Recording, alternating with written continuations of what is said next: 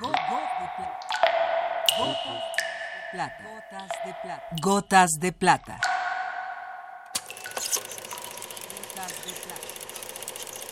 El cine en dosis homeopáticas.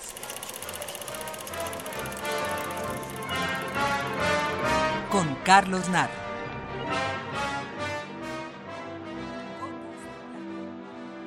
Ingmar Bergman nació el 14 de julio de 1918 en Suecia. Hijo de un pastor protestante, su educación por lo mismo está marcada por la rigidez y el puritanismo familiares.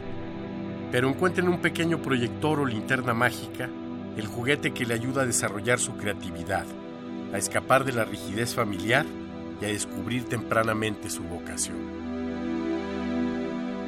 Estudia la carrera de Letras e Historia del Arte y desde muy joven inicia su actividad en el teatro, que es para él una pasión aún mayor que la del cine. Pero es esta última la que le brinda el reconocimiento internacional.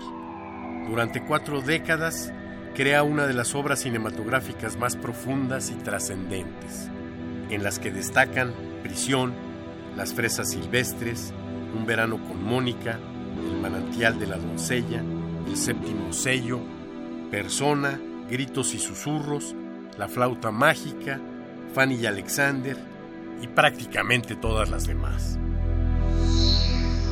De la fonoteca de esta emisora hemos tomado una entrevista que con motivo del estreno de La Hora de los Lobos le hiciera la Radio Nacional Sueca.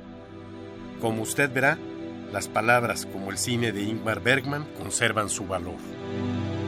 Por el título, una película de demonios, de pesadillas. ¿Son estos demonios de La Hora de los Lobos tus propios demonios? Creo que varios de ellos se reconocerían si fueran a ver la película.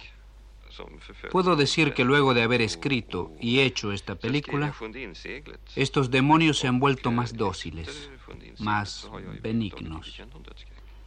Por ejemplo, hasta que hice el séptimo sello, yo sentía un gran terror a la muerte. Pero desde que hice esa película se me ha pasado.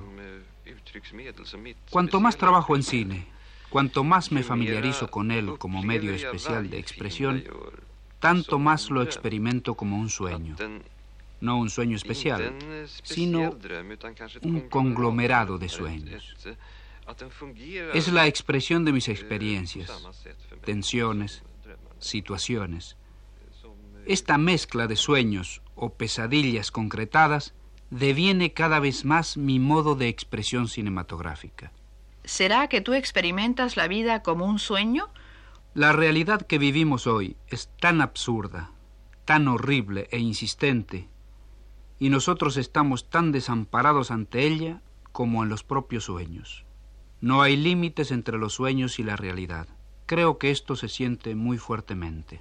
La Hora de los Lobos es una película de terror, ¿verdad? Sí, intencionadamente. Es muy personal. La película más personal que he hecho hasta ahora. Al hacer una película como esta, se necesita haber superado la distancia de los propios horrores, las propias pesadillas. Entonces adquieren una distancia irónica en la película, como la mujer que al quitarse el sombrero también se quita la cara, es una pesadilla que siempre me ha perseguido, o una persona que sube por las paredes, algo que siempre he imaginado. En tus últimas películas pareces menos obsesionado por los problemas religiosos, metafísicos. Sí, con los comulgantes y el silencio se materializó toda la gran estructura religiosa. De repente toda la problemática desapareció.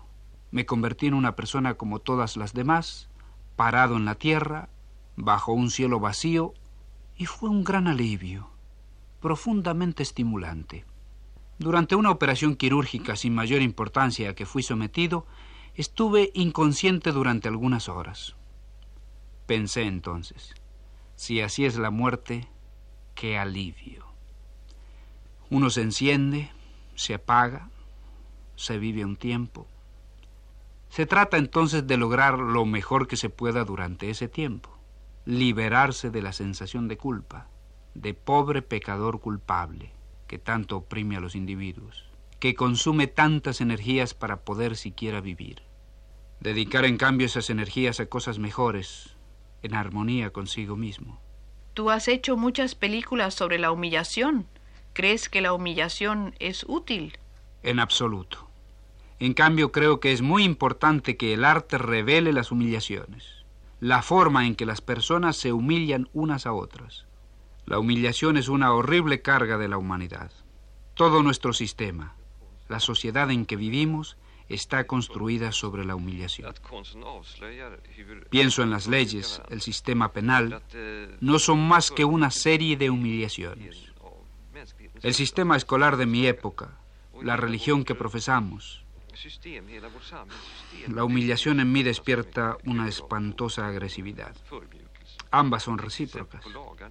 En nuestra época son tantas las personas que están sujetas a la humillación. No me atrevo a pensar en el futuro, cuando naciones enteras, razas enteras se humillan. ¿A qué conducirá? Hasta aquí la dosis de hoy. Gotas de plata. Gotas de plata.